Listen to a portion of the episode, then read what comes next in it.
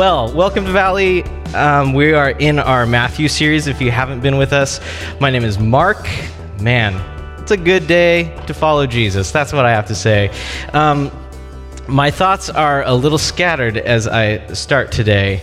However, I think the Lord has something cool for us. Um, last week, Michael taught on this huge turning point in this uh, in the book of Matthew, where Peter, I don't know if you've heard of him, but he declares that Jesus is the Messiah, and Jesus tells Peter that the church will be built on him. So we have this like kind of like iconic like situation here where Peter declares, Jesus, you are the Messiah. And we get this amazing like sequence here where Jesus says, Peter, Going to build the church on you. So I'm going to read uh, the section of scripture that we're going to be in tonight. We're in Matthew 16, just 21 through 23, because we don't want to go too fast, because if we get through the book of Matthew, what are we supposed to do after that?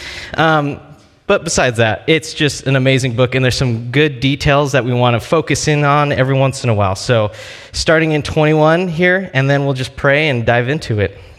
Um, it says in 21 From that time on, Jesus began to explain to his disciples that he must go to Jerusalem and suffer many things at the hands of the elders, the chief priests, and the teachers of the law, and that he must be killed and on the third day be raised to life.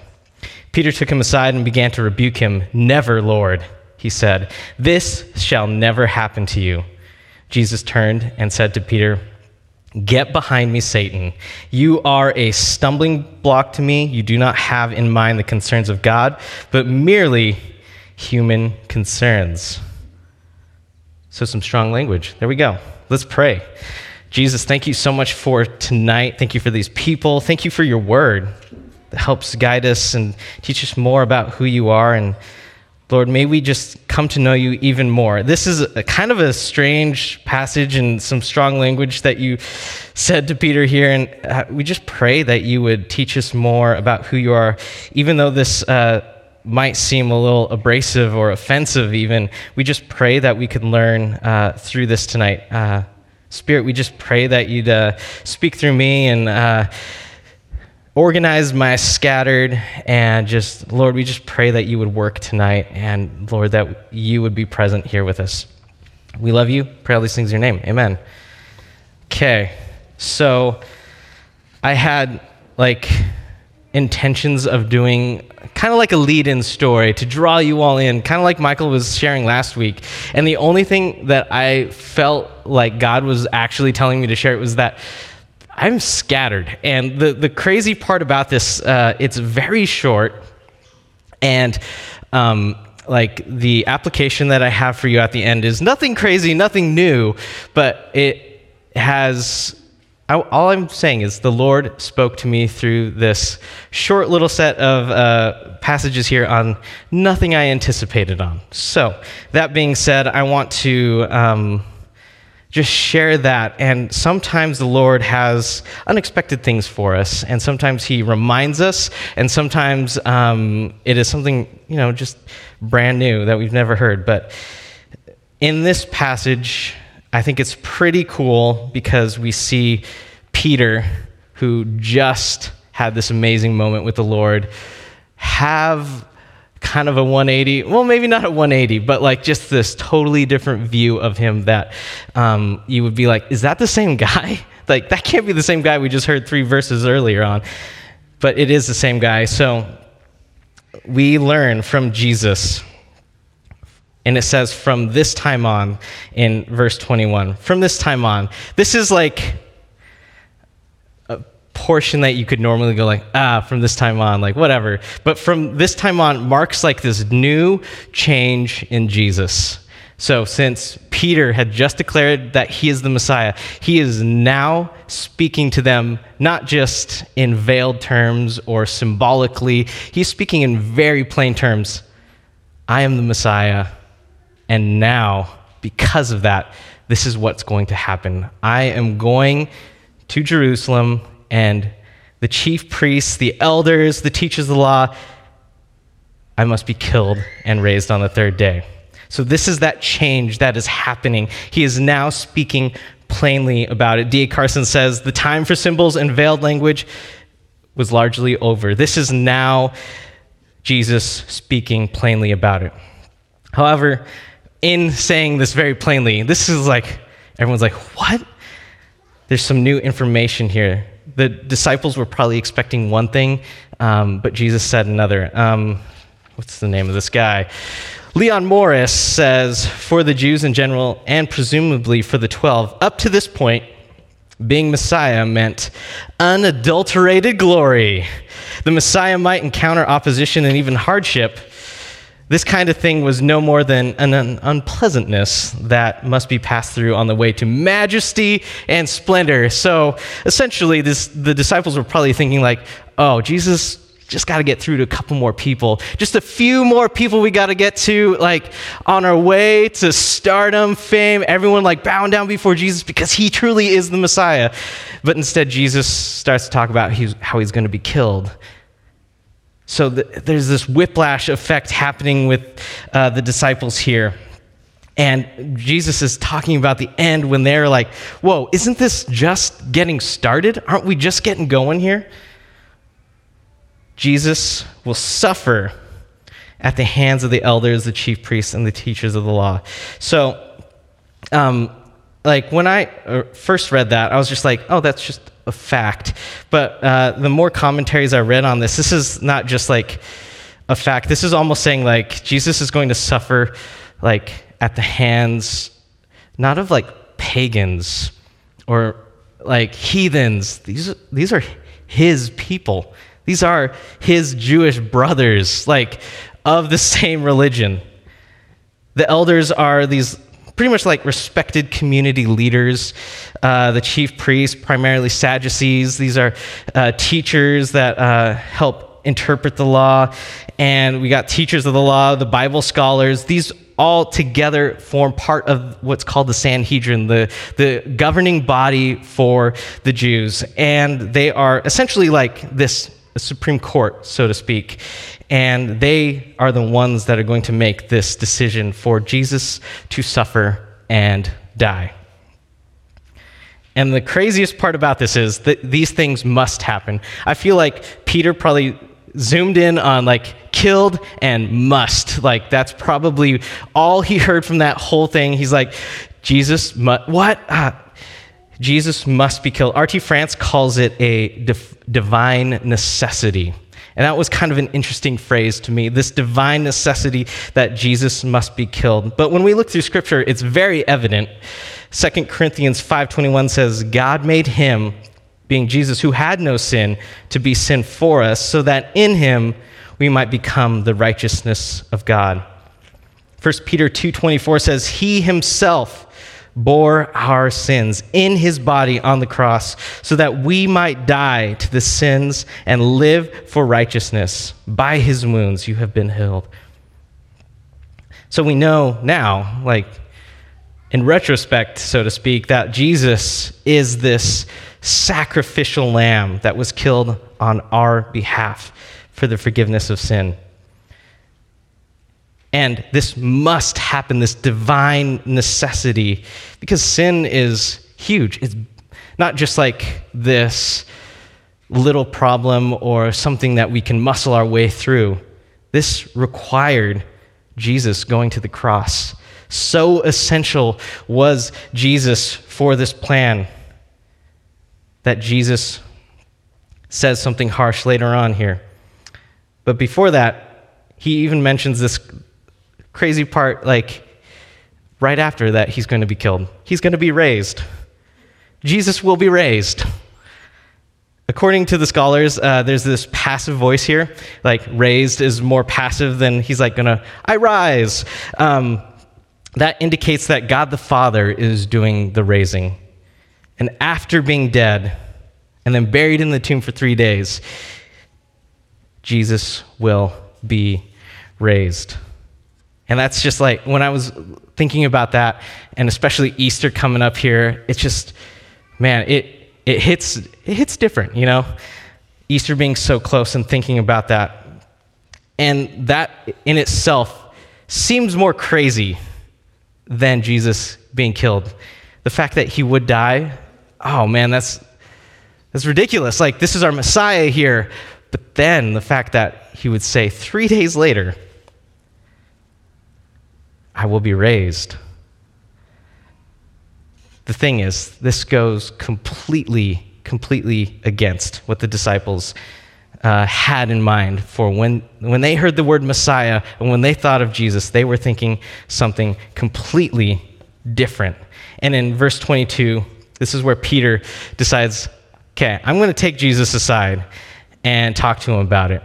And he doesn't say much, at least from what we can tell. It says just, Never, Lord, he said, this shall never happen to you.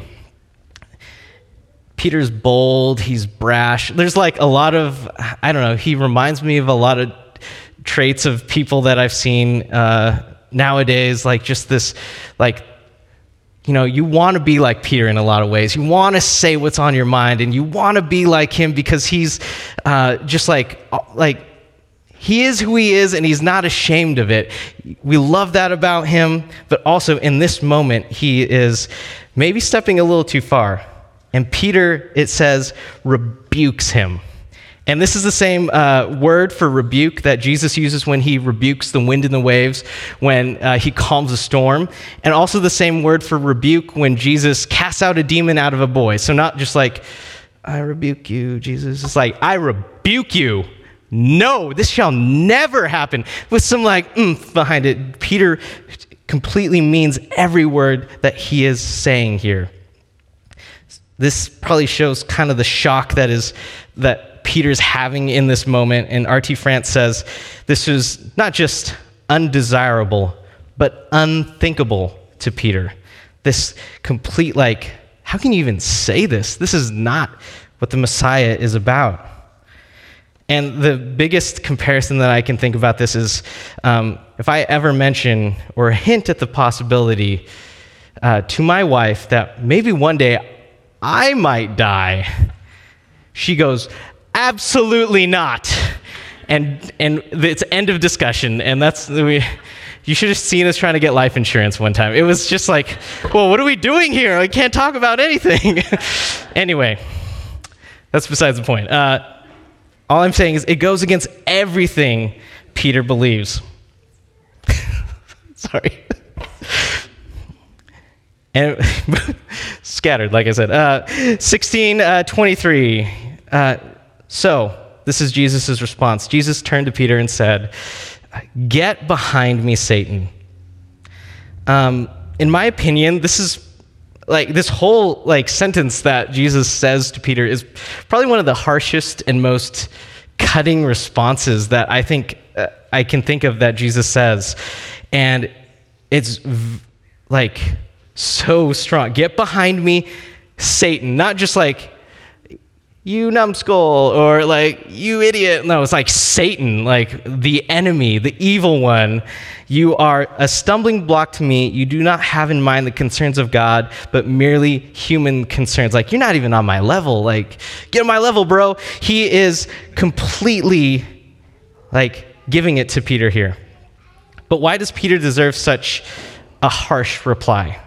Why does he deserve these stinging and probably like, like very cutting words that go deep?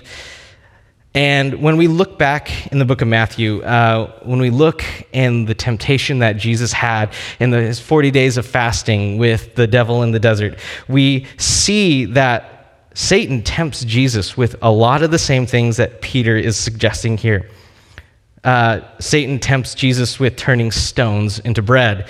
He also tempts Jesus by saying, Throw yourself off a high point and let God take care of you and catch you. And he also says to him that, like, I'll give you all the kingdoms of the world if only you bow down to me. Satan tempted Jesus with glory, unadulterated glory, the stuff that, um, uh, like, of dreams, parades, honor, but without struggle, without suffering and death. And Peter was essentially uh, suggesting the exact same thing to Jesus. Jesus' death was so essential to God's plan that anyone saying that Jesus didn't have to die or take that path. Was saying the same thing as Satan. That's kind of crazy. But when we look at that, it's the same sentiment. Jesus needed to stick to the plan that God had before him. And again, we look back and we see, Jesus, you are the Messiah. To Peter, get behind me, Satan. I don't even want to see you or associate with you. Get behind me. You are a stumbling block to me. It'd be one thing if Peter was just unhelpful, but in this instance, he is right between where Jesus needs to go. He is tripping up Jesus by suggesting this different path. And if you're wondering, yes, almost every Bible commentator made a cheesy pun about Peter the Rock becoming a stumbling stone. It is it was just I could hear all these little like of the Bible commentators in my head. Like they're like, "Oh, I'm so witty." No, but um, why is Peter a stumbling block? Um, the biggest thing is that when Jesus says that he does not have in mind the concerns of God, but merely human concerns, he is pushing forward with his uh, earthly ideas, with his human concerns, and getting right in between Jesus and where he needs to go. What were the concerns of God? Most likely, you know, just the ultimate plan for salvation. That's all. But Peter was probably focused because on Jesus, like being his friend, this person that he's grown to love immensely, and that I just heard that you're going to die. Let me step in and try to stop that from happening. He's also thinking about what should or should not happen to the Messiah. However, as we read in uh, Isaiah 55, there's this huge difference between us and the Lord. And this verse states it better than all of them. It says, For my thoughts are not your thoughts, neither are your ways my ways, declares the Lord. As the heavens are higher than the earth, so are my ways higher than your ways, and my thoughts than your thoughts. If our thoughts are like walking and running, God's thoughts are more like a spaceship, just cruising like past light speed, just way beyond anything that we're able to comprehend. Even though Peter had this probably completely justified reasoning uh, in his mind that made sense, nothing compared to what God had planned or was concerned about.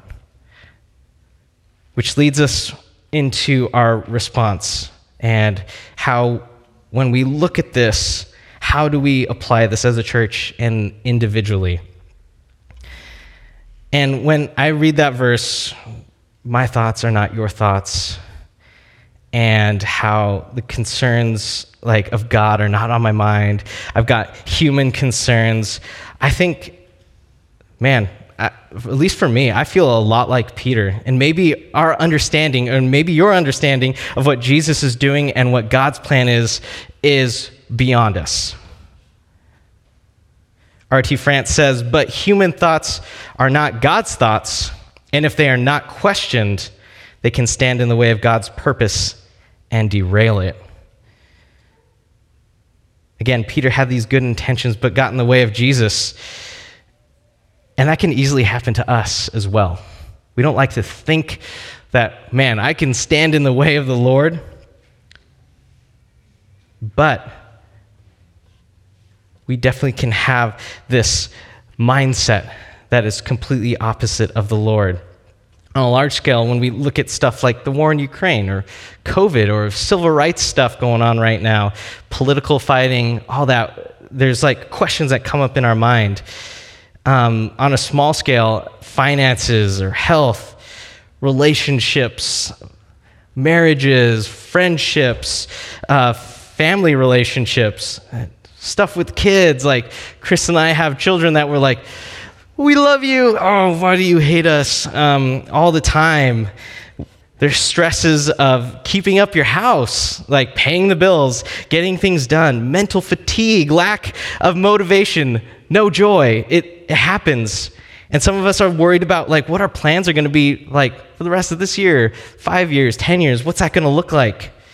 It's easy to look at uh, what's going on maybe in your life right now or what's going on in the world even uh, and ask God, like, where are you, Lord? What are you doing? Do you care about this?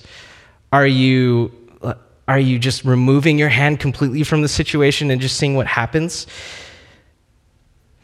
Or maybe even like, Lord, you should be doing something about this. Lord, this is what you should do. This is how it should be done.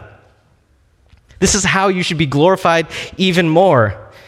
We can, all, we can probably find like all sorts of answers and things like that. But what uh, about what our world should look like and what our personal life should be like and how the Lord should be intervening or not.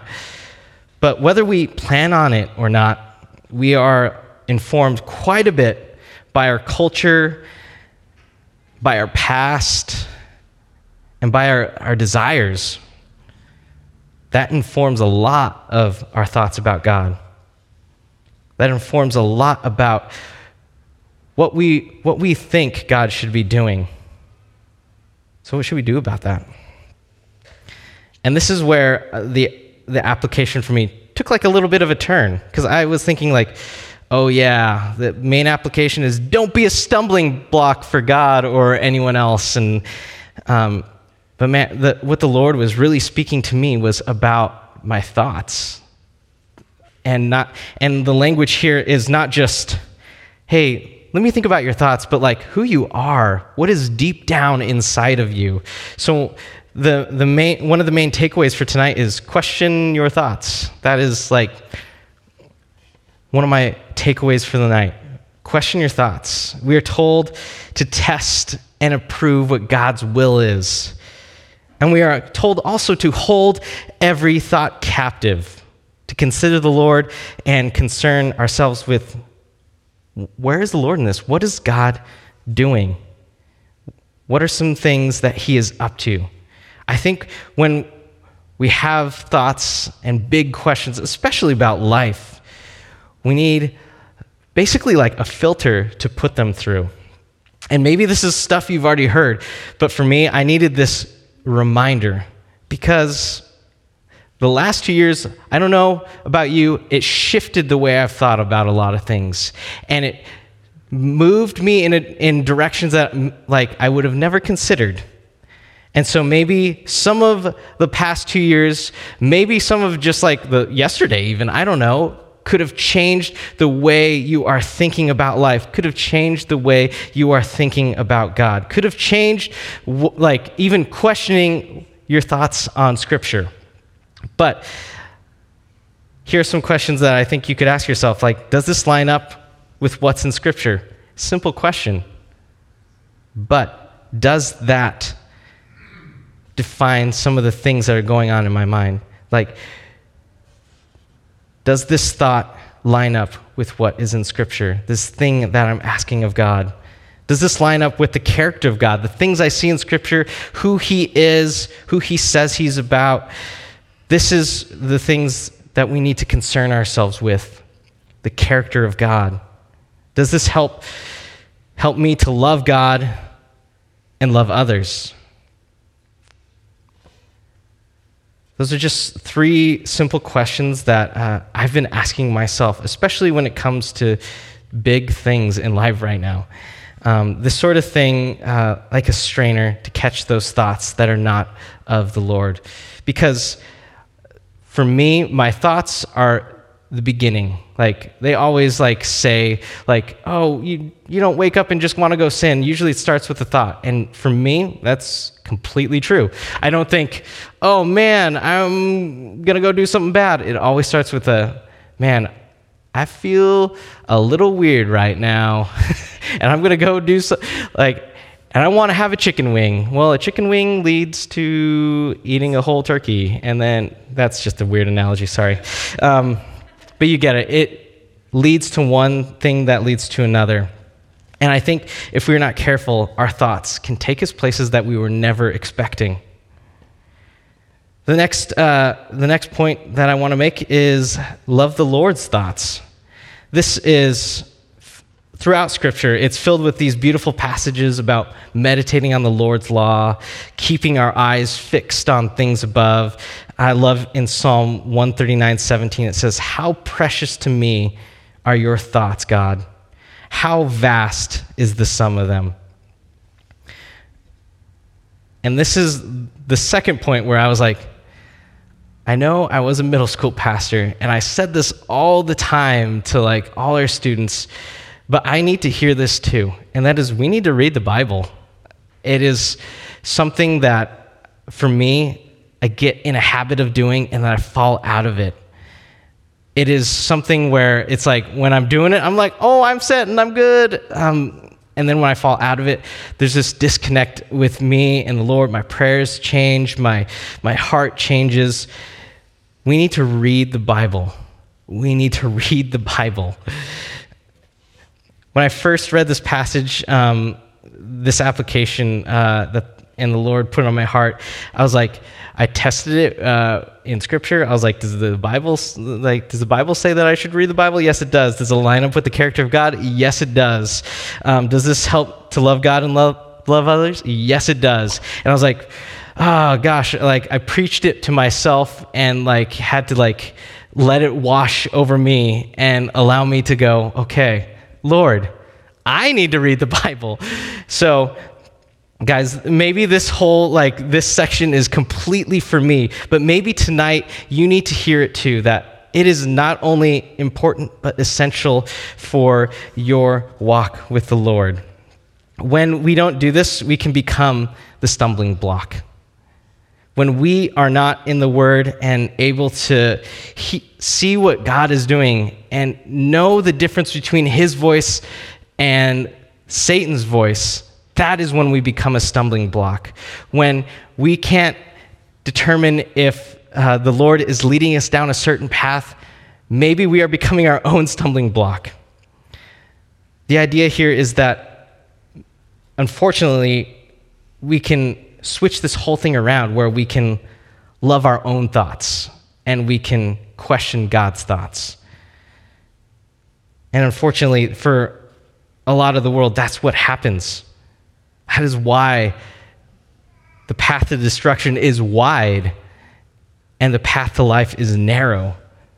This means that reading the Bible and dedicating yourself to knowing the story of God is something worth doing, something worth being about. And I'm not asking you to be a crazy expert or anything like that. I am definitely not an expert, but I am asking you to be relationally invested. And what I mean by that is you're not just like, uh, I'll use my wife as, as an example. I know a lot of things about my wife, not because I've studied it, but because I've spent time with her. I know a lot of things about my wife, not because I have flashcards, but because I see her beauty throughout the week, throughout the years. Those are things that you can't just memorize all the time. Those are things that you can't just go, ah, I showed up once a week and figured that out. Those are things that need to happen daily, weekly, monthly. And then over the course of years, when you're like looking at Jesus through Scripture, man, it's beautiful. You can hear his voice, you can tell his voice from Satan's voice. So when there's like that doubt, like, you are not good enough, you can be like, get the frick behind me, Satan. That is not my Savior's voice. When you hear things that, like, maybe following God is not the coolest thing to do, you're like, heck no, get behind me. I'm following my Lord and Savior. He loves me, He died for me when you feel that doubt, when you have those questions, man, that is, the Bible becomes not just like a, a book, it, it's like a relationship launch pad for you and the Lord. So, as uh, Michael and Greta come back up here, um, that is my final uh, call to you guys tonight is to pick up the word relationally invest. Question your thoughts and love the Lord's thoughts. Let's pray. Father, we, we just thank you for tonight. We thank you for the fact that you that you have these uh, have your words written down for us. Lord, words that seem like they were a long time ago, God, but are up front, present, and guiding us still. Lord, may we fall in love with, with your word, with your Bible, with your scripture that is not just like a quiz book and facts that we should know, but Lord, uh, a relationship to be dived into. Lord, we just pray that um, maybe there's some things, uh, some questions in our mind right now. Maybe there's some things we're thinking, Lord, that you should be doing in our lives or in this world right now. Lord, we just pray that through the power of your Holy Spirit, Lord Jesus, that tonight you would uh, reveal to us if that is your voice or not. Lord, if we need to let go of some of those questions, or maybe we need to dive deeper, maybe we need a better knowledge of who you are through your word. So, Lord, we just thank you again for uh, this time we've been able to share together, and, and Lord, that you're still guiding us, that you're speaking to us. So, help us to hear your voice now, and help us to worship you, and just thank you, Jesus as we reflect on that, it was a divine necessity that you should go to the cross and die for us. And how that you, even though you're infinite, the universe is at your fingertips, but still you know us personally. So we just thank you for that and praise you, Jesus. In your name, amen.